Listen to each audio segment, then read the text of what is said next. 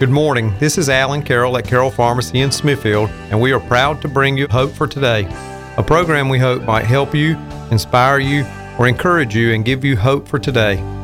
My hope is built on nothing less than Jesus' blood and righteousness. A mighty fortress is our God, a bulwark never failing. Our helper he amid the flood of mortal ills prevailing. For still our ancient foe doth seek to work us woe. His craft and power are great, and armed with cruel hate, on earth is not his equal. Did we in our own strength confide, our striving would be losing. Were not the right man on our side, the man of God's own choosing. Dost ask who that may be? Christ Jesus, it is He, Lord Sabaoth, His name, from age to age the same, and He must win the battle. And though this world with devils filled should threaten to undo us, we will not fear, for God hath willed His truth to triumph through us. The prince of darkness grim, we tremble not for him. His rage we can endure, for lo, his doom is sure. One little word shall fail him. That word, above all earthly powers, no thanks to them abideth. The Spirit and the gifts are ours through him who with us sideth. Let goods and kindred go, this mortal life also. The body they may kill, God's truth abideth still. His kingdom is forever. I have just read you the words of the familiar hymn, A Mighty Fortress is Our God. I have often thought how great it would be to write just one hymn that would mean so much to so many people. Now, I don't know how many hymns this man I'm going to talk about today has written, but I do know that the hymn I just read is his most famous one. That man's name is Martin Luther. In Volume 3 of Robert J. Morgan's Then Sings My Soul book, he gives us a little insight into this famous theologian and the inspiration for his hymn writing and for his encouraging others to write hymns in praise to God. So I want to read you a little bit about, and this is in the part about German hymns because Martin Luther was a German. In a world in which only the priest chanted, and only in Latin, suddenly a few churches began singing again in their own tongue. By and large, it was Martin Luther who got the church singing again. As God would have it, Luther was not only a great theologian, but also a musician who knew that when people are on fire for Christ, they can't help but sing their beliefs. Because he taught the priesthood of all believers, he advocated full involvement in the church's music ministries. Everyone should sing. As Luther wrote in a preface to a collection of hymns, God is praised and honored, and we are made better and stronger in faith when His holy word is impressed on our hearts by sweet music. Martin Luther said, I intend to make German psalms for the people, spiritual psalms, so that the word of God, even by means of song, may lie among the people. One historian said that Luther gave the German people both the Bible in their own language and the German hymn book. As a result, the people were able to listen to God through His Word and respond back to Him in their songs. The event that sparked Luther's commitment to hymns was the martyrdom of two young Augustinian monks, Heinrich Voss and Johann Esch. They were burned at the stake in Brussels on July 1, 1523, the first martyrs of the Reformation. In response, Luther expressed his grief by writing a ballad about them, entitled A New Song Here Shall Be Begun, the first lines of which say, A new song here shall be begun, the Lord God help our singing, of what our God Himself hath done, praise, honor to Him bringing. Within a year, Luther, who was 40 at the time, had about two dozen compositions for his church in Wittenberg and would slowly add to their number. The first Lutheran hymnal appeared the next year, and in it was the famous battle hymn of the Reformation, A Mighty Fortress is Our God, based on Psalm 46. It is almost certain that Luther composed not only the words, but also the regal music to which it is sung. James Lambert, who wrote about Luther in a book, had this to say. Later, he wrote a few more hymns, but he was primarily concerned with getting the ball rolling. After introducing his 23 hymns, he encouraged German poets to compose evangelical hymns, and they did. Writing to one musician, Spalatin, Luther said, Grace and peace. I am willing to make German psalms for the people after the example of the prophets and the ancient fathers, that is, spiritual hymns whereby the Word of God, through singing, may converse itself among the people.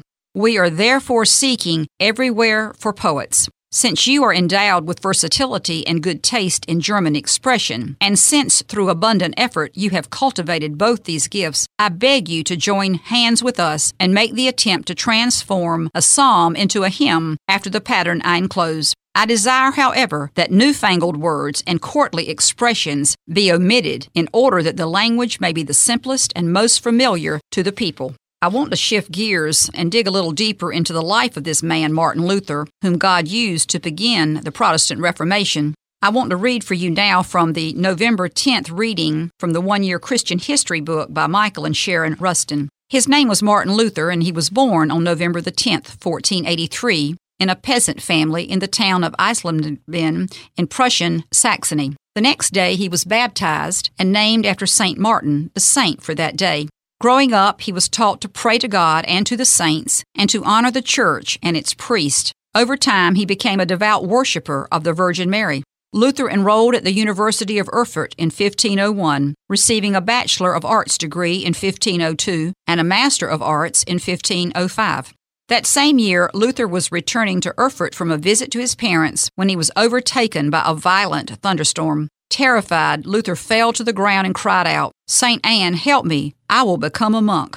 Fifteen days later, Luther kept his vow and entered the monastery of the Hermits of St. Augustine in Erfurt. Two years later, he was ordained a priest. The following year, Luther transferred to the University of Wittenberg, where he earned the Doctorate of Theology degree in 1512. He received a permanent appointment as a professor of theology at the university, a position he held for life. Luther probably would have lived out his life as a little known university professor of theology had it not been for the following experience told in his own words. I had been possessed by an unusually ardent desire to understand Paul in his epistle to the Romans. Nevertheless, in spite of the ardor of my heart, I was hindered by the unique word in the first chapter, the righteousness of God. I hated that word, righteousness of God, because in accordance with the usage and custom of the doctors I had been taught to understand, philosophically as meaning, as they put it, the formal or active righteousness according to which God is righteous and punishes sinners and the unjust. As a monk, I led an irreproachable life. Nevertheless, I felt that I was a sinner before God. Not only did I not love, but I actually hated the righteous God who punishes sinners. Day and night, I tried to meditate upon the significance of these words. The righteousness of God is revealed in it, as it is written, The righteous shall live by faith. Then finally, God had mercy on me, and I began to understand that the righteousness of God is that gift of God by which a righteous man lives, namely, faith, and that this sentence, the righteousness of God is revealed in the gospel, is passive, indicating that the merciful God justifies us by faith, as it is written, The righteous shall live by faith. Now I felt as though I had been reborn altogether and had entered paradise. Just as intensely as I had before hated the expression, the righteousness of God, I now lovingly praised this most pleasant word. This passage from Paul became to me the very gate to paradise. And that was the end of Martin Luther's quote. After his rebirth, God went on to use Martin Luther to lead the Reformation and to found the Lutheran Church and Protestantism itself. And under the reflection section, it says, Do you understand what it means to be justified by faith? It means that because Christ paid the penalty for our sins on the cross, God declares us righteous on the basis of our faith in Jesus Christ as Lord and Savior. We are justified when we trust Christ, but then we are to continue trusting Him day by day for the specifics of life. We are to live by faith. This is from Romans 1:17. This good news tells us how God makes us right in His sight. This is accomplished from start to finish by faith. As the scriptures say, it is through faith that a righteous person has life. And I want to just interject right here. This is our hope for today that when we have faith in Jesus Christ, that is how we are going to have salvation and how we are going to have eternal life through Him and live in heaven with Christ and His Father God. Reformation Sunday is celebrated in churches across the United States on or before October 31st each year. That is because on October the 31st, 1517, Martin Luther, an Augustinian monk, nailed his 95 Theses to the door of the Castle Church in Wittenberg, Germany. These theses were quickly translated from Latin into German, printed, and widely copied, making the controversy one of the first in history to be aided by the printing press. Within two weeks, copies had spread throughout Germany. Within two months, throughout Europe. I want to read to you part of the April 17th reading in the Rusten's One Year Christian book. These theses consisted of 95 distinct propositions arguing against the supreme power of the Pope, the greed within the Church, and the abuse of indulgences. As a result, the Roman Catholic Church excommunicated Martin Luther in January 1521. This move served to fuel public support for Luther rather than to dismiss it. Because of Luther's great popularity, Charles V, Emperor of the Holy Roman Empire, agreed to hear his arguments at a diet, which is a meeting of the Empire Parliament, which was scheduled for the spring of 1521 in Worms, Germany. Church representatives wanted Luther arrested and condemned to death as a heretic without a trial. However, Luther was promised that he would be protected and given a lawful trial at the meeting. At 4 p.m. on April 17, 1521, Luther arrived triumphantly in Worms. It was a dramatic contrast. Luther, a simple monk, standing before the powerful sovereign of the Holy Roman Empire. When he was immediately confronted with a pile of his books and asked whether he acknowledged their authorship, he quietly responded, The books are all mine. They pressed him further, asking whether he would stand by them or recant anything in them. Luther was shocked because he had been promised a hearing of his beliefs, not a demand for recantation. Luther replied, This touches God and His Word. This affects the salvation of souls. Of this Christ said, He who denies me before men, him will I deny before my Father. To say too little or too much would be dangerous. I beg you, give me time to think it over. After some deliberation, even though they felt he didn't deserve it, Luther was granted a one day delay. Martin Luther spent the evening in prayer, carefully preparing his response. At 6 p.m. the following day, he gave his famous answer quote, Unless I am convinced by the testimony of Scripture or by clear reason, for I trust neither Pope nor Council alone, since it is well known that they have often erred and contradicted themselves, I am bound by the Scriptures I have cited. For my conscience is captive to the Word of God. I cannot and will not recant anything, since to act against one's conscience is neither safe nor right. I cannot do otherwise. Here I stand. May God help me. Amen. These famous words reverberated throughout the Reformation, inspiring many others to take their stand as well. And in the reflection section of this, it says God called upon Martin Luther to take a stand before the Emperor of the Holy Roman Empire. Where might God call upon you to stand up for your convictions? What can you do to prepare yourself for those eventualities? When I looked up Martin Luther's biography on the internet, the first one had 40 pages about him. So believe me when I tell you I'm only scratching the surface of Luther's life. Countless books have been written about him, and if you have time, some of you may want to read more about him. I was sort of curious about how a former monk decided and then ended up marrying a former nun. So I want to read you what I got off the internet about their marriage. Martin Luther married Katharina von Bora, one of 12 nuns he had helped escape from a convent in April of 1523 when he arranged for them to be smuggled out in fish barrels. And he wrote this to a friend Suddenly, and while I was occupied with far different thoughts, the Lord has plunged me into marriage. At the time of their marriage, on June the 13th, 1525, Katharina was 26 years old and Luther was 41 years old. Some priests and former members of religious orders had already married, but Luther's wedding set the seal of approval on clerical marriage. Luther had long condemned vows of celibacy on biblical grounds, but his decision to marry surprised many, one who even called it reckless. Luther had written to his friend George Spalatin on the 30th of November 1524, quote, I shall never take a wife, as I feel at present, not that I am insensible to my flesh, for I am neither wood nor stone, but my mind is averse to wedlock, because I daily expect the death of a heretic. Less than seven months later, on June the 13th, 1525, is when they were married. Luther and Katie, as he called her, had six children. And now I'm going to be reading you this from the September 20th reading from the one year Christian history book by the Rustens. He and Katie had six children Hans, Elizabeth, Magdalena, Martin, Paul, and Margaretha. In 1542, when Hans was 16, the Luthers sent him to Torgau to school because Wittenberg did not have an appropriate school for his education.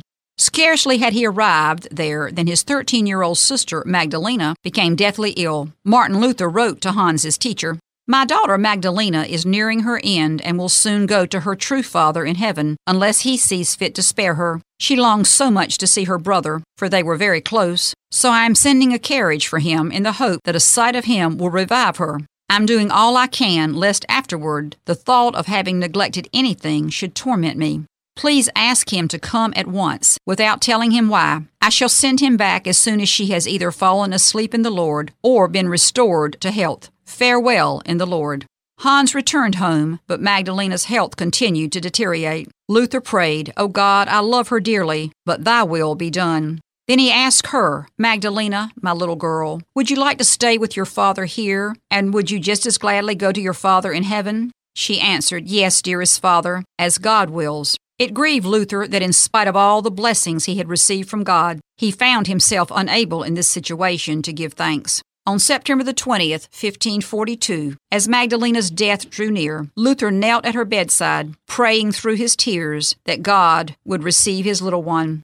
Katie stood at the end of the room, unable to watch as Magdalena died in her father's arms. Turning to his grieving wife, Luther said with compassion, Dearest Katie, let us think of the home our daughter has gone to. There she is happy and at peace.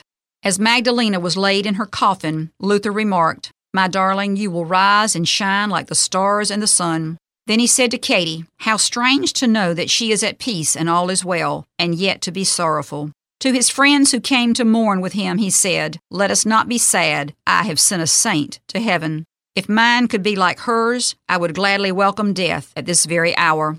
Luther wrote the epitaph for her grave. Here I, Magdalena, Dr. Luther's little maid, resting with the saints, sleep in my narrow bed. I was a child of death, for I was born in sin. But now I live, redeemed, Lord Christ, by the blood you shed for me. Three days after her death, Luther wrote a letter to his friend Justus Jonas. And this was it. This is an incredible letter. I expect you have heard that my beloved Magdalena has been born again into Christ's everlasting kingdom. Although my wife and I ought to rejoice because of her happy end, yet such is the strength of natural affection that we cannot think of it without sobs and groans which tear the heart apart. The memory of her face, her words, her expression in life and in death, everything about our most obedient and loving daughter lingers in our hearts, so that even the death of Christ, and what are all deaths compared to his, is almost powerless to lift our minds above our loss. So would you give thanks to God in our stead, for hasn't He honored us greatly in glorifying our child? And from the reflection section here it says, the death of a loved one brings sorrow to everyone. It is important not to deny these feelings. Jesus wept at the tomb of Lazarus, even though he knew he was going to raise him from the dead. God intends that we mourn. Paul wrote in his letter to the Thessalonians from 1 Thessalonians 4:13, and now, brothers and sisters, I want you to know what will happen, so you will not be full of sorrow like people who have no hope. The last bit of history I want to share with you this morning concerning the life of Martin Luther comes from the February 22nd reading in the one year Christian history book. In 1517, a Dominican friar named Johann Tetzel had been selling indulgences near Wittenberg to raise money for constructing St. Peter's Basilica in Rome. According to Tetzel, those who purchased an indulgence would receive remission of purgatory. Indulgences could also be purchased on behalf of dead relatives and friends. The punchline of Tetzel's sermon was As soon as the coin in the coffer rings, the soul from purgatory springs. The sale of these indulgences infuriated Martin Luther, the professor of biblical studies at the University of Wittenberg, and he decided to hold a disputation with other faculty members on the subject. A professor interested in holding a disputation would nail the theses to be discussed on the cathedral door. Luther posted his 95 Theses on the great wooden door of Castle Church in Wittenberg, Germany on October 31, 1517. Some of Luther's points for discussion were number one, our Lord and Master Jesus Christ, in saying, Repent ye, intended that the whole life of believers should be penitence. Number 32. Those who believe that through letters of pardon they are made sure of their own salvation will be eternally damned together with their teachers. Theses 37. Every true Christian, whether living or dead, has a share in all the benefits of Christ and of the church given him by God, even without letters of pardon. And number 62. The true treasure of the church is the holy gospel of the glory and grace of God. And then number 86. Why does the Pope whose wealth today is greater than the wealth of the richest person, like this was like the richest general that lived. Why can't he build the Basilica of St. Peter? Why does he want to build it with the money of poor believers rather than with his own money? I hope you understood that. I sort of paraphrased that. Luther knew from his own repentance and conversion that paying an indulgence could not achieve forgiveness of sins. Shortly before posting the 95 Theses, Luther had begun studying the Greek New Testament, and his studies persuaded him that the Greek word for repentance meant a change of heart, not mere performance of outward works, as theologians of his day defined it. Luther wrote the 95 Theses in Latin, intending them to be discussed by scholars, not circulated among the populace. But as Luther himself acknowledged, in a fortnight, and that's in two weeks, they flew all over Germany. Translated into German and sold as far away as Rome, the 95 Theses became much more than a university exercise. For the next two decades, Luther enjoyed seeing the Reformation grow. Many regions in Germany accepted the evangelical doctrines that Luther and other reformers discovered in the scriptures. Luther lived to see a second generation of evangelicals sing the hymns he had written, read his German translation of the Bible, and learn his catechism from their early childhood. Throughout his life, he preached and taught God's promise of redemption to the repentant sinner. On his deathbed, he prayed, quote, O Lord Jesus Christ, I commend my poor soul to thee. O Heavenly Father, I know that, although I shall be taken from this life, I shall live forever with thee. God so loved the world that he gave his only begotten Son, that whosoever believeth on him should not perish, but have everlasting life. Father, into thy hands I commend my spirit. End of Luther's quote. Luther died on February the 18th, 1546, at the age of 62 in Eisleben, the city where he was born. As word of his death spread to Wittenberg, bells tolled and people crowded the streets, wanting to pay their last respects to their leader. On Monday, February the 22nd, 1546, accompanied by a caravan that included his wife Katie, his four surviving children, and a throng of his followers, Luther's casket was borne through the door of Castle Church in Wittenberg, on which more than 28 years before the young monk had nailed his theses. In the reflection section, it says Little did Martin Luther realize the forces that would be set in motion by the posting of his 95 Theses. He merely felt it necessary to speak out against the error of his day. He was willing to stand up and be counted for truth, and God used him to change the world. Do you ever feel that you should speak out against error? There is no predicting how God will honor your faithfulness. From Paul's letter to Timothy, 2 Timothy 2:25. They should gently teach those who oppose the truth. Perhaps God will change those people's hearts and they will believe the truth. In closing today's program on the life of Martin Luther, I am going to read Psalm 46 from the New King James Version of the Bible. This is the psalm upon which Luther based his most famous hymn, A Mighty Fortress is Our God. Psalm 46 God is our refuge and strength, a very present help in trouble. Therefore we will not fear, even though the earth be removed and though the mountains be carried into the midst of the sea, though its waters roar and be troubled, though the mountains shake with its swelling, there is a river whose streams shall make glad the city of God, the holy place of the tabernacle of the Most High. God is in the midst of her, she shall not be moved. God shall help her just at the break of dawn. The nations raged, the kingdoms were moved. He uttered his voice, the earth melted. The Lord of hosts is with us. The God of Jacob is our refuge. Come, behold the works of the Lord, who has made desolations in the earth. He makes wars cease to the end of the earth. He breaks the bow and cuts the spear in two. He burns the chariot in the fire. Be still and know that I am God. I will be exalted among the nations. I will be exalted in the earth. The Lord of hosts is with us. The God of Jacob is our refuge. There were a lot of quotes that he had made. I'm just going to read you this last one that I had gotten. This is by Martin Luther. You are not only responsible for what you say, but also for what you do not say. Thank you for listening.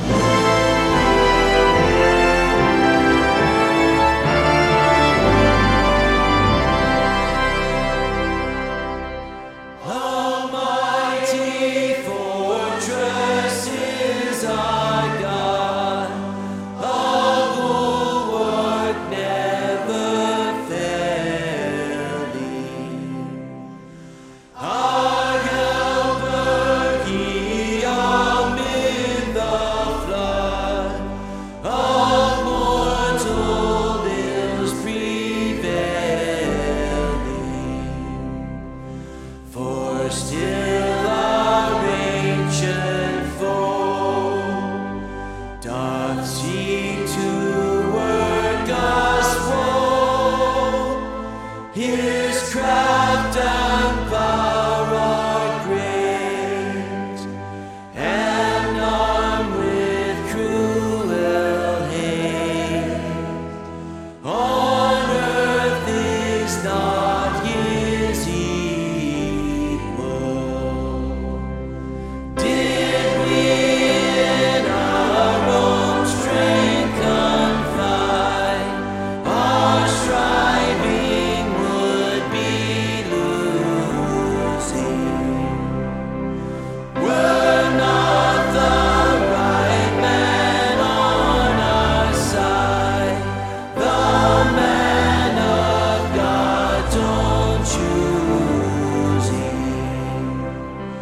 doth